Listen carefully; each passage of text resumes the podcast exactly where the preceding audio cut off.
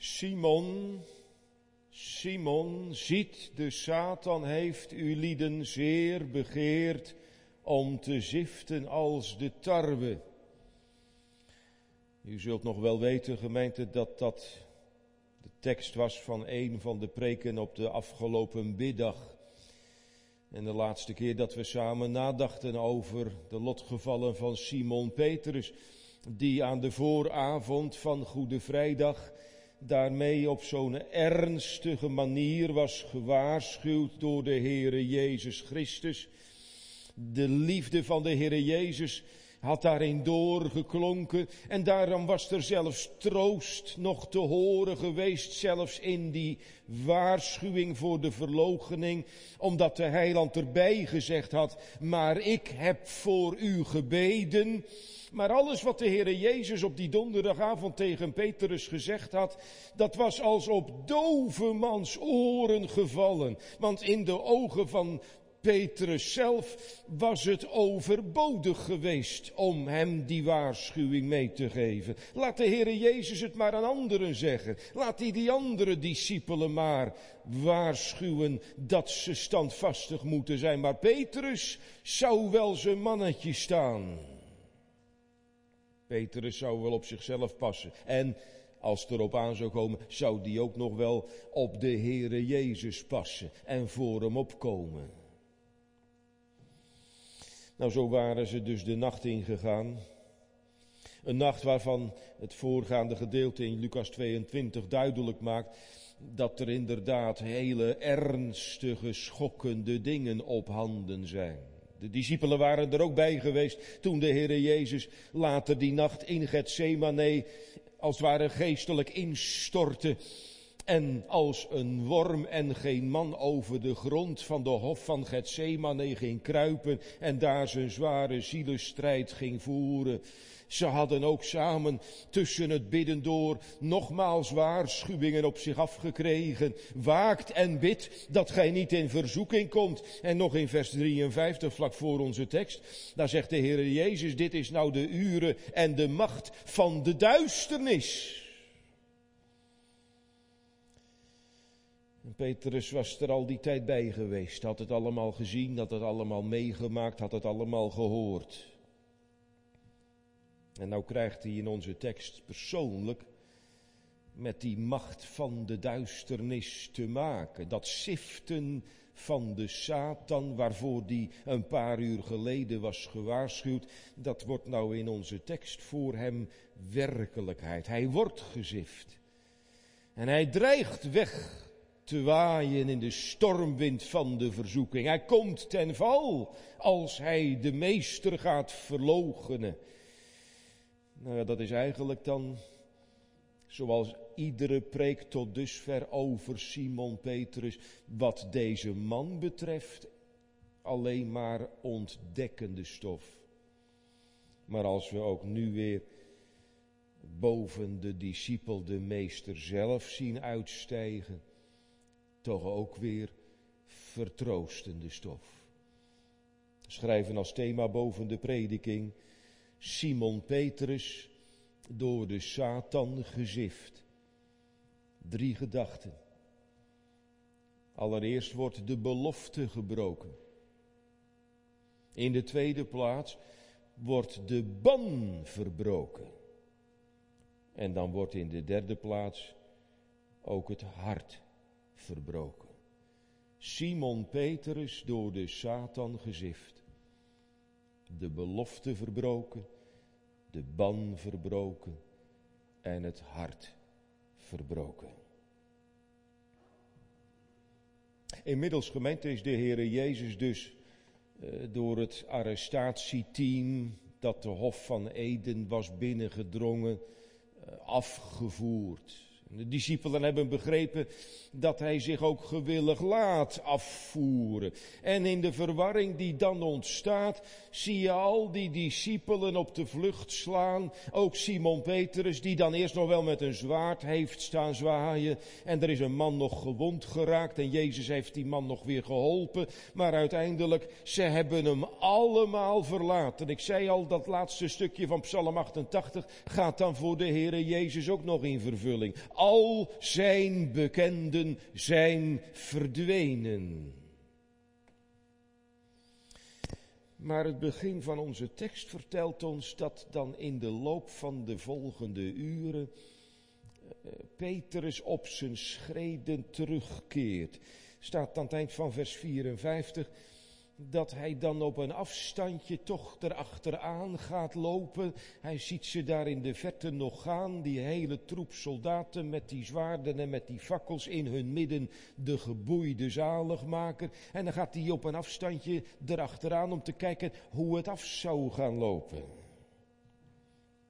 U zegt dat is eigenlijk toch nog wel mooi van Petrus dominee, want dat is toch nog een blijk van verbondenheid. Het is dan toch kennelijk zo dat hij de Heere Jezus een warm hart toedraagt en dat hij dan toch uit die verbondenheid wil zien hoe het met hem gaan zal. Ja, maar het is ook overmoed.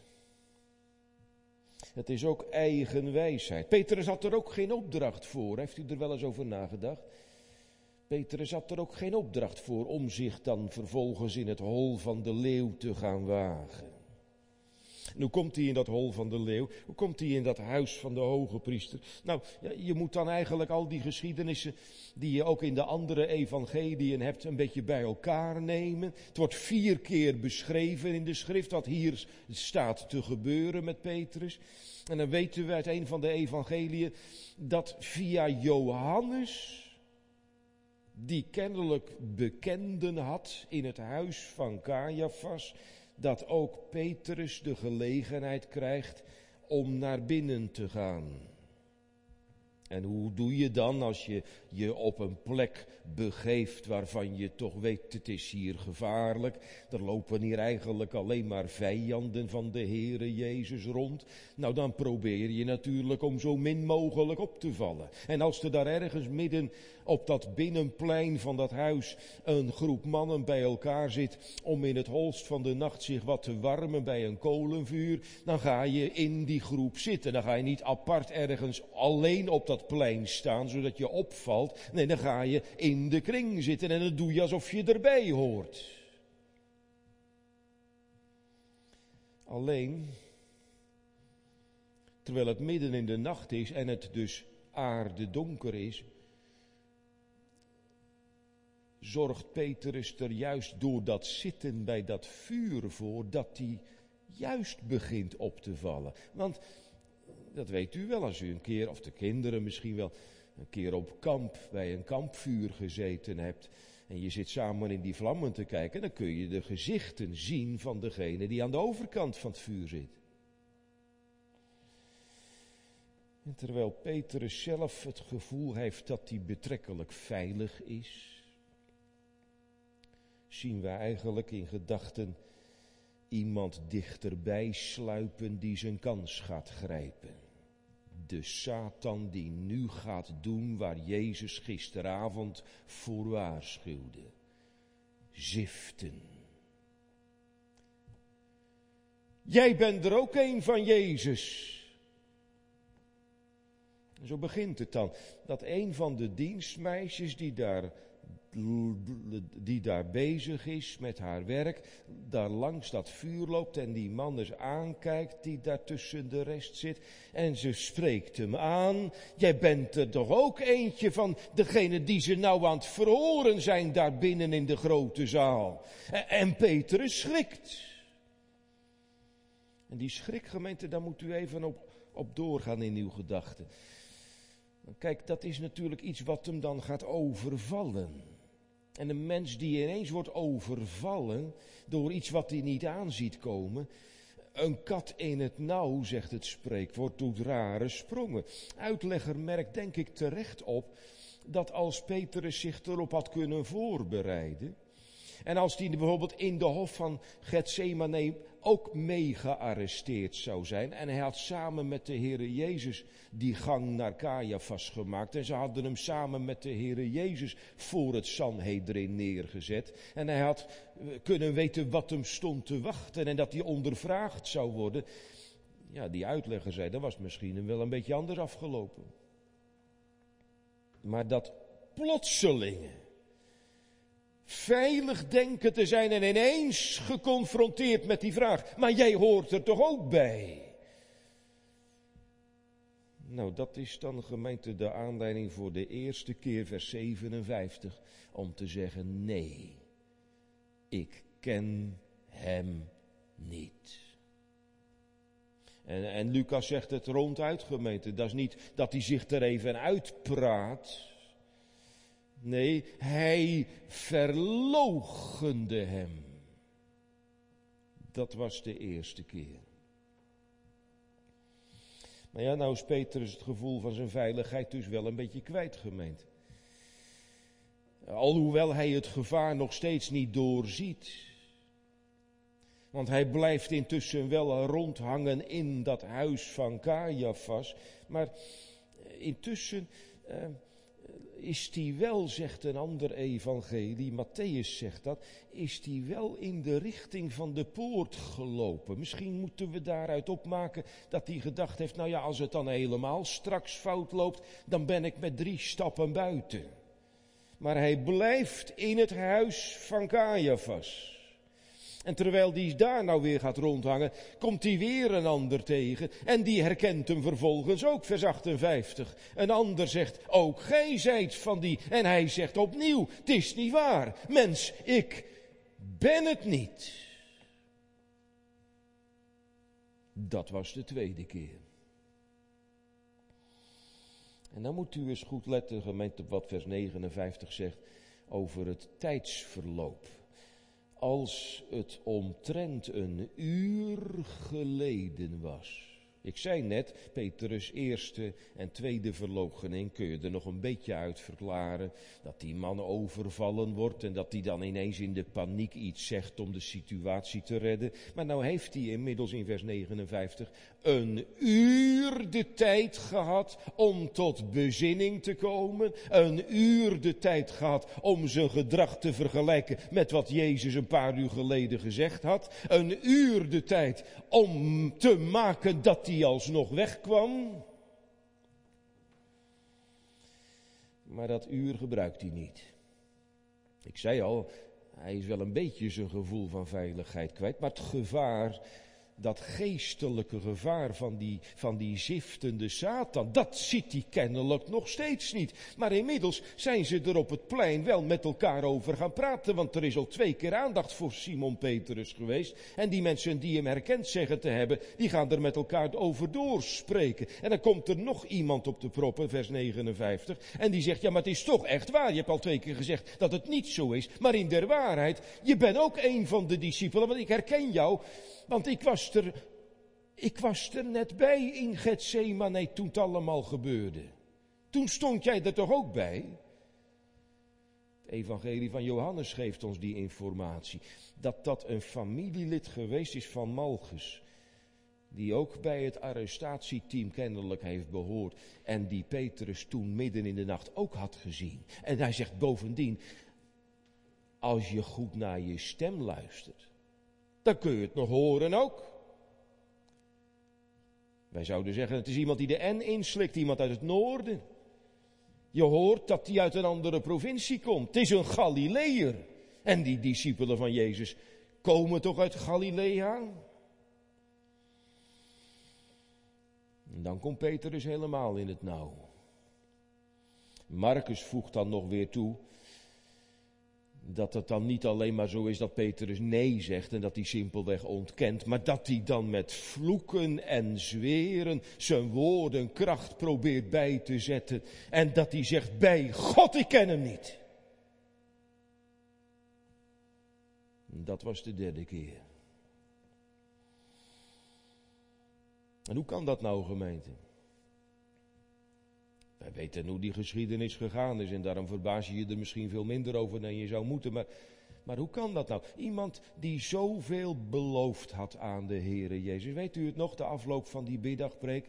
Ik ben bereid met u ook in de gevangenis en in de dood te gaan. En is dat jaren geleden beloofd? Nee, dat was uren geleden beloofd. En hij had het nog gemeend ook.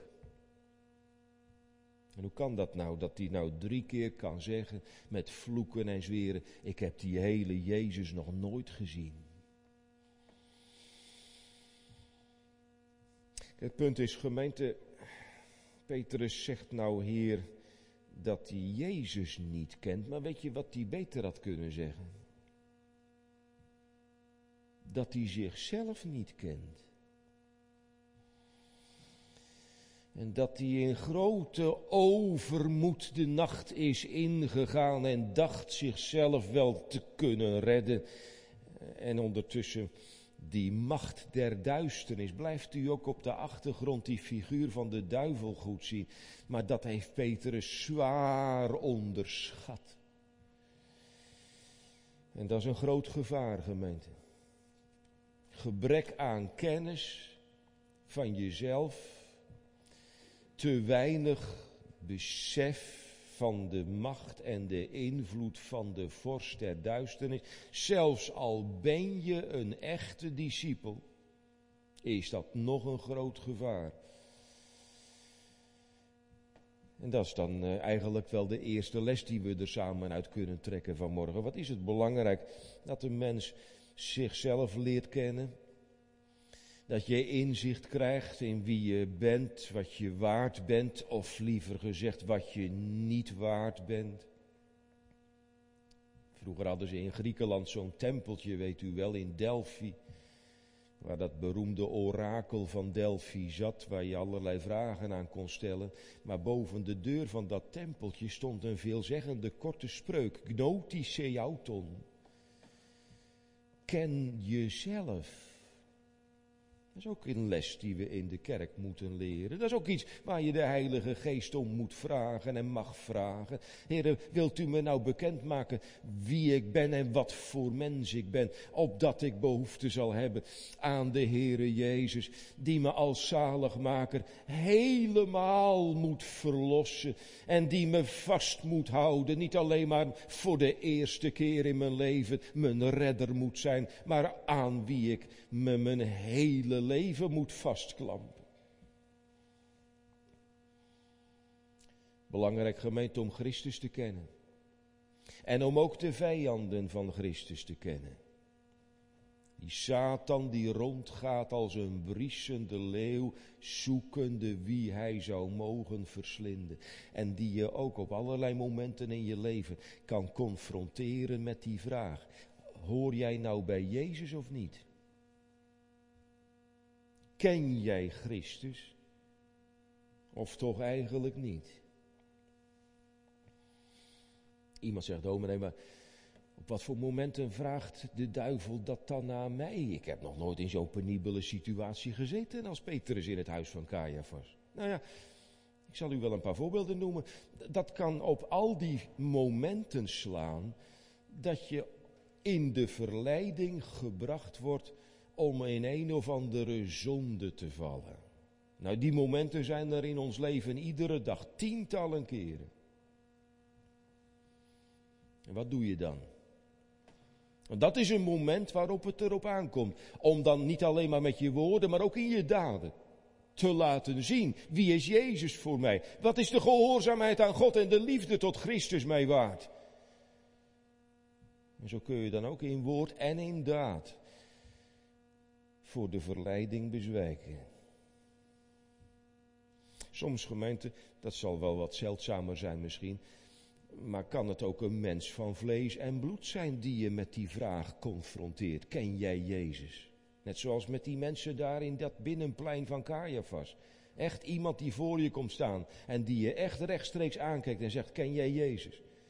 Ik herinner mij een paar jaar geleden zo'n aangrijpende situatie op een middelbare school in, in, Amerika. Iemand die met een geweer rondliep.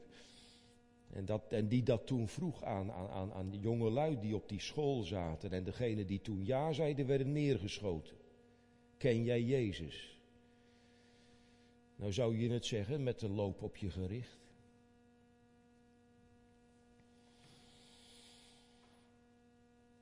we kunnen ons natuurlijk beter afvragen, niet hoe is dat in zo'n extreme situatie, maar welk antwoord gaf je nou van de week? Toen de zonde ineens weer op je afkwam. toen je op zo'n kruispunt kwam te staan, waar je zo vaak op staat? Ga ik nou op dit moment de Here volgen? Of doe ik nou net ook door middel van mijn daden of ik hem helemaal niet ken? Als je jezelf een beetje hebt leren kennen, gemeente, begrijp je waarom er in het gebed des Heren wordt gezongen van de macht der duisternis. Zijn sterkte is groot en wij zijn toch zwak, dus zijn we ieder ogenblik in nood. En al heb je dan genade in je leven ontvangen, maar als die genade je dan niet te hulp komt, dan ga je onherroepelijk onderuit. En kijk dan ook maar niet neer op Simon Petrus gemeente. Het is net als bij al die andere gevallen waarvan je in de krant hoort of waarvan je hoort vertellen mensen die in grote zonde zijn gevallen. Moet je altijd maar dan tegen jezelf zeggen. Wat Paulus tegen de Corinthiërs zei. Die meent te staan. Zie toe dat hij niet vallen. Nou, Petrus is dus gevallen, gemeente. En als je nou eens even achteraf terugdenkt aan die gedenkwaardige nacht in dat huis van Caiaphas. Maar die mensen die Simon Petrus aan het ondervragen waren. En waar die ineens zo bang van werd. En waar die ineens van dacht, nou moet ik iets verzinnen. En desnoods ontken ik dan maar dat ik Jezus ooit gezien heb. Maar waren die mensen nou achteraf gezien het grootste gevaar? Waren die nou echt het meest gevaarlijk voor Simon Petrus? Of was er een ander gevaar? Het grootste gevaar wat Simon Petrus echt loopt deze nacht, is wat hij zelf aan het doen is. Want hij denkt dat hij nu weer met de zoveelste reddingsactie bezig is. Als hij zegt, nou ja, laat ik dan voor dit moment maar ontkennen dat ik erbij hoor. Want dan kan ik straks weer veilig naar huis. Maar met dat hij dat doet, ziet u dat, is hij bezig om in handen te vallen van de mensenmoorder van den beginnen. En is hij bezig om die band die er met Jezus was gekomen, om die van zijn kant helemaal door te knippen. En dat zou je dan op dat moment ook eigenlijk wel aan Petrus willen vragen. Petrus, maar realiseer je je wel, als het nou waar is wat jij zelf nu tot driemaal toezegt. Ik ben een mens zonder band aan Jezus. Petrus, denk nou eens door. Als dat nou echt waar zou zijn. En je hebt het met vloeken en eetzweren bevestigd. Je hebt Jezus nog nooit gezien. Jezus betekent niks voor jou. Maar als dat waar is. Petrus, wat moet er dan van je worden? Wat gebeurt er met mensen die Jezus niet kennen, gemeente? Wat gebeurt er met mensen die geen band aan Christus hebben? Wat gebeurt er mee? Die gaan voor eeuwig verloren. Zie je dat gevaar niet, Petrus? Wordt het geen tijd dat je tot je positieven komt? Ja, dat is inmiddels hoog tijd, gemeente. En gelukkig is er iemand die daarvoor gaat zorgen. Want terwijl hij nog sprak. Dat hebben we trouwens eerder meegemaakt, gemeente. Weet u nog? Dat gebeurde Petrus ook al op de berg der verheerlijking. Dat hij, terwijl hij nog bezig was met iets te zeggen, dat hij door de hemel onderbroken werd. Nou, dat kan wel eens een zegen zijn. Dat God je in de reden valt en dat God je gaat stilzetten en arresteren. En dat God je niet door laat gaan op de weg waar je je op begeven hebt. Terwijl hij nog sprak, kraaide de haan. Nou, het is inmiddels de tweede keer al dat dat beest kraait, trouwens. De eerste keer heeft, heeft hij het niet gehoord, is het hem niet opgevallen. Er waren misschien wel veel meer kra kraaiende hanen in Jeruzalem. En een normaal geluid, dat zo tegen zessen in de ochtend loopt, nietwaar?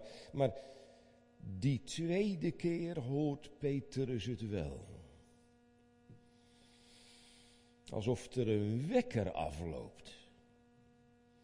En ineens die roes waar die in zat, van hem afgenomen wordt en de realiteit tot hem doordringt. En gemeente, wat is dat nodig ook na ontvangen genade? En misschien dat u er ook wel voorbeelden in uw eigen leven van kan aanwijzen. Hij zegt, er zijn van die tijden geweest dat ik als het ware ook in slaap gesukkeld was. Of ik nou door de zonde waaraan ik toegaf bedwelmd geraakt ben. Of dat ik door de strijd tegen de zonde vermoeid geraakt was. Of dat het door de listige omleidingen van de duivel kwam. Dat er dingen gebeurden en in gang gezet werden. Waar ik een tijd lang helemaal geen erging had. Want het ging van stap tot stap bij God vandaan. En steeds met hele kleine pasjes. En daarom had ik er een hele tijd geen erg in. Maar dat er een moment moest komen. En toen moest God er aan te pas komen. Dat ik weer wakker geschud werd. En dat die ban. Die duivelse ban van verzoeking dat die gebroken wordt. Weet u wat heel leerzaam is, gemeente, juist in het evangelie van Lucas, waar wij nu onze aandacht speciaal aan geven, dat je in de afloop van deze geschiedenis merkt dat Petrus daar niet één, maar twee dingen voor nodig had om geestelijk bij zijn positieven te komen. Die haan kraait, maar ik zei net al, de eerste keer dat dat beest geluid geeft, heeft hij hem niet gehoord. Maar wat is het moment waarop Petrus inderdaad gaat terugdenken en beseft, nou is het toch gebeurd. Welk moment is dat? Dat is als na het kraaien van de haan in vers 61 Jezus ook nog wat gaat doen zich om gaat keren en Petrus gaat aankijken. En misschien, zo is het u misschien op zondagschool ook wel verteld vroeger. En misschien was het inderdaad wel op het moment dat ze met het eerste verhoor in de grote zaal klaar waren en Jezus naar een andere plek wordt gebracht en weggeleid en dan over dat plein loopt waar Petrus inmiddels met al die mensen in het gesprek geweest is en dat in het voorbijlopen de Heere Jezus zich een seconde omdraait en dat die twee blikken elkaar gaan kruisen. Dan ziet hij het. Ik was zo gewaarschuwd. En ik had niet geluisterd. En nou is het toch gebeurd. En de Heere zich omkerende zag Petrus aan.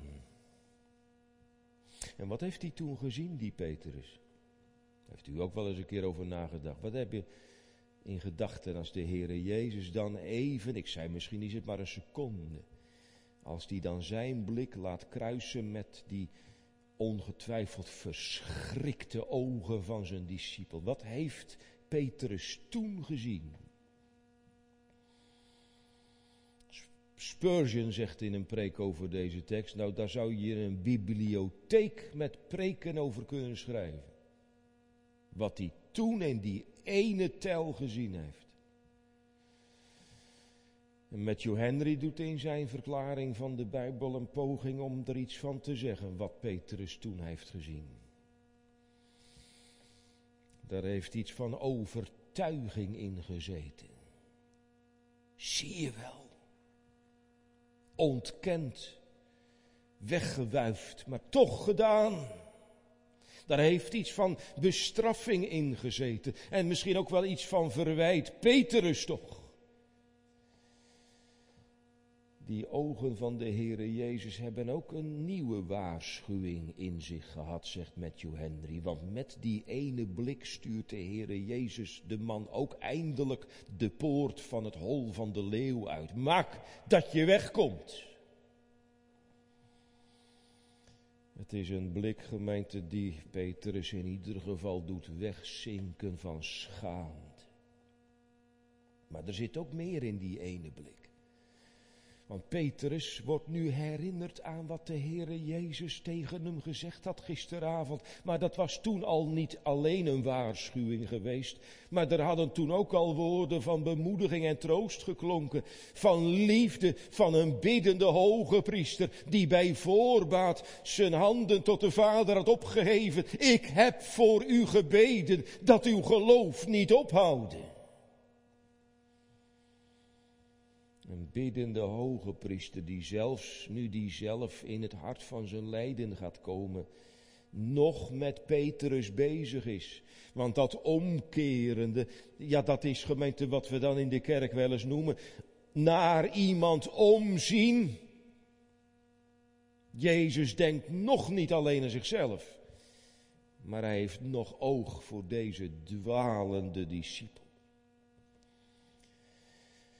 En de blik die hij hem toewerpt is ook een soort geheugensteun.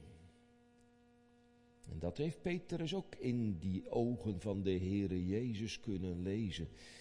De gekwetste, maar toch gebleven liefde van de Heere Jezus. Die blik die aan dat woord van gisteravond herinnert waarschuwing en de belofte. En nou, gemeente vanmorgen in de prediking gebeurt er eigenlijk iets vreemds met deze tekst. Ik zei, de blik van de Heere Jezus herinnert Petrus aan het woord. Maar nou via het woord dat ons vanmorgen gepredikt wordt, gaat het eigenlijk omgekeerd werken.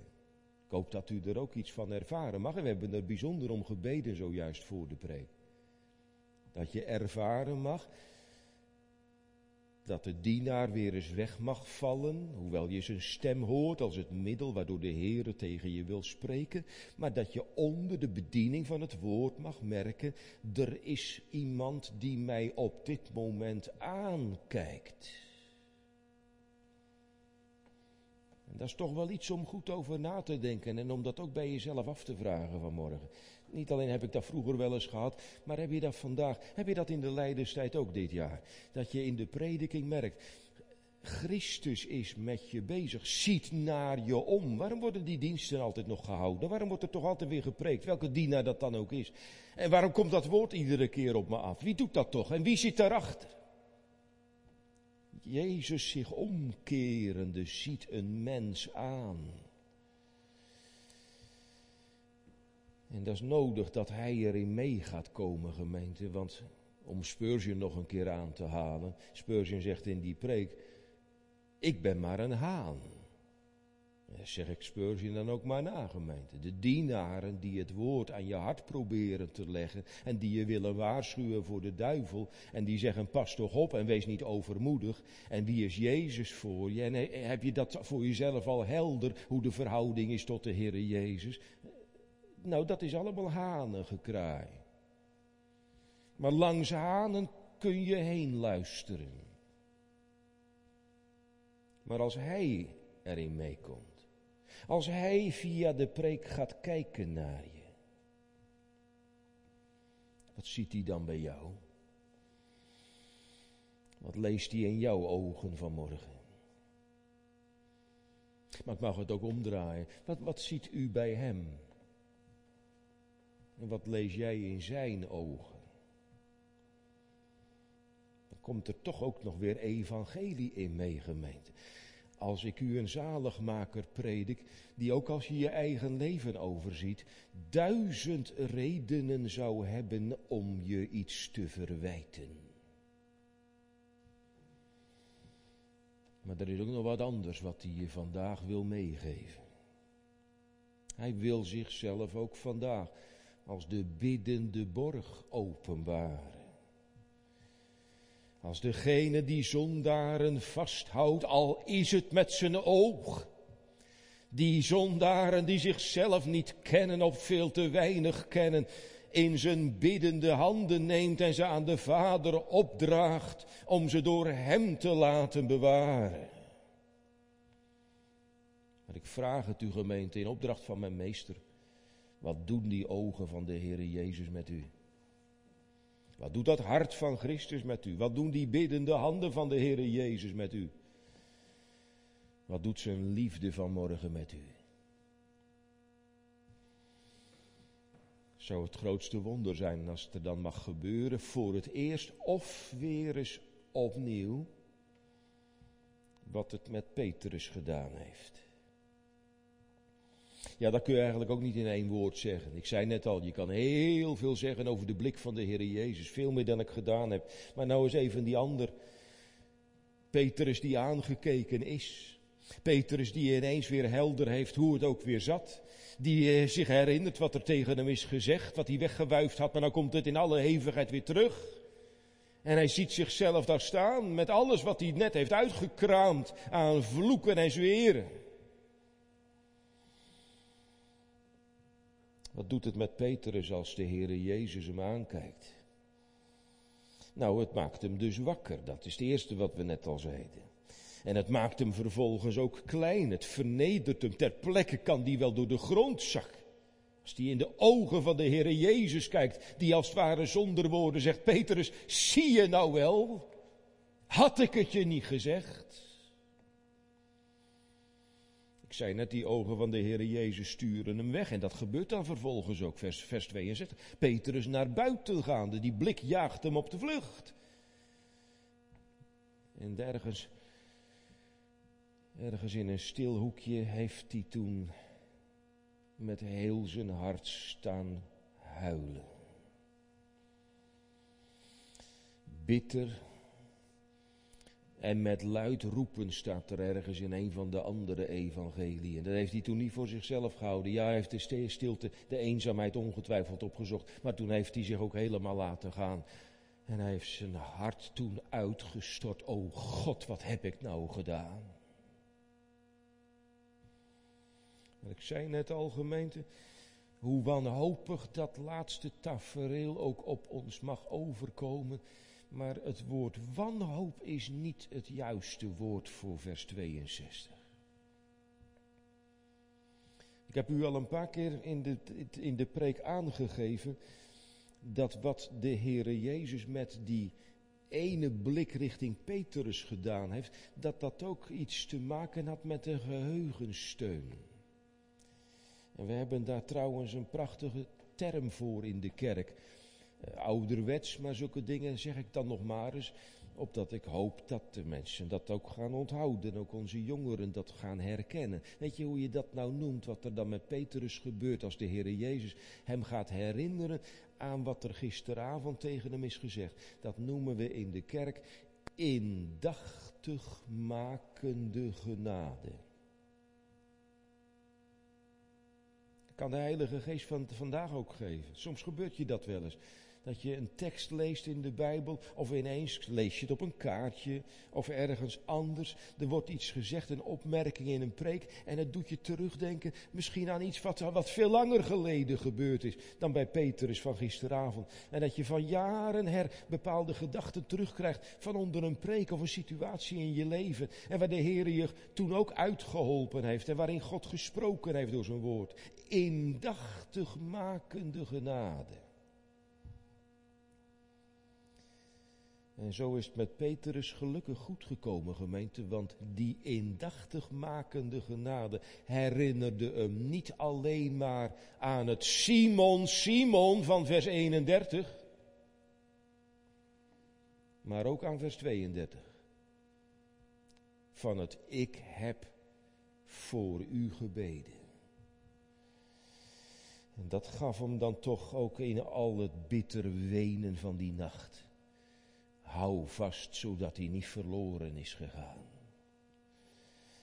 Zodat er niet met Petrus gebeurd is op Goede Vrijdag wat met die andere discipel gebeurd is. Matthäus 27, weet u wel. Judas, die ook wegging.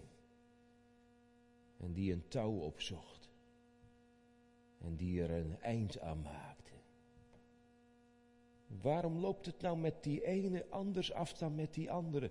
Waarom de een in de eeuwige rampzaligheid gevallen en de ander bewaard? Want ik weet niet wat erger is, gemeente. Ik heb mij dat al honderd keer afgevraagd. Wat is nou erger, verraden of ver verlogenen? Het resultaat is hetzelfde, zou je zeggen. Een mens die zegt, ik heb niks met Jezus. Ik heb helemaal geen band aan die zalig maken. Ik ken hem helemaal niet. En ik wil hem niet kennen. Wat is het verschil? Waarom loopt het nou eigenlijk met Petrus anders af dan met Judas? Dat is alleen maar van de kant van God te verklaren. Ziet u dat? Omdat God via zijn zoon, vandaag zouden we zeggen via zijn geest, hem vasthoudt en in dat gebed doet delen van die voorspraak bij de Vader, die zelfs bidt als ik het vergeet. Het is eeuwige, eenzijdige liefde. Dus zegt iemand, als ik goed begrijp, dominee, dat het met Petrus dus uiteindelijk toch goed kwam. Dat heeft dus te maken met verkiezing. En dat vind ik dan eigenlijk nog wel een beetje een teleurstelling, zegt iemand. Want als ik het woord verkiezing hoor en bedenk wat dat allemaal voorstelt, word ik er altijd een beetje, een beetje bang van. Nou, daar moet u niet bang van worden, gemeente. Verkiezing, dat is nou de poort in de muur van mijn verlorenheid, van mijn onmogelijkheid. Dan moet u eens even letten op wat er met die twee discipelen gebeurd is. Weet je hoe je dat ook kunt bekijken, zei een uitlegger. Als je nou moeite zou hebben met dat eeuwig welbehagen dat hier allemaal achter zit, maar dan moet je eens kijken op de vruchten van dat welbehagen. Die uitlegger zei, dat is ook een typerend verschil geweest tussen Simon Petrus en Judas in alles wat die twee in deze bange nacht van zichzelf geleerd hebben, is de uitkomst volstrekt verschillend. Want Judas valt met zijn zelfkennis en zijn ontmaskering achterover in de eeuwige verdoemenis. Petrus die aan zichzelf ontdekt wordt als verloochenaar. Hij valt met die ontdekking voorover. Want dat bitter wenen, dat is niet dat hij met zijn verdriet de eenzaamheid opzoekt om dan maar in de stilte er een eind aan te maken. Maar daarin heeft een klank van gebed, gebed om genade gezeten. Paulus zou later tegen de Corinthiërs zeggen, dat is nou het verschil het grote, levensgrote verschil tussen de droefheid naar God over de zonde of de droefheid naar de wereld. En dat moet je je ook maar afvragen. Als je wel eens last hebt van jezelf, als je wel eens in de spiegel kijkt en denkt, wat ben ik nou eigenlijk voor een mens? Waar brengt het je terecht? Achterover of voorover voor Gods aangezicht? Hoort u daarin gemeente ook weer de stem van de Heere Jezus die ons vanmorgen wat wou leren? En mag ik u nog een keer vragen, ziet u in de dienst van morgen inderdaad iets van de ogen van de Heere Jezus via de prediking? Ogen die willen ontdekken wie we zelf zijn, maar ook willen tonen wie Hij is voor verloren mensen alwetend, maar ook liefdevol. Zelfs voor mensen die op zijn hart trapten. Laat dat gemeente een verslagen geest en een verbroken hart opleveren. Was de vrucht bij Simon Petrus? Was de vrucht bij David, die ook aan zichzelf ontdekt moest worden? En dat moet altijd weer de vrucht zijn, ook van de prediking van de leidende Heere Jezus. Een verbroken hart en een verslagen geest, die God zelf werkt en waarvan dan ook gezegd mag worden. En dat zult gij, o God, nooit verachten. Amen.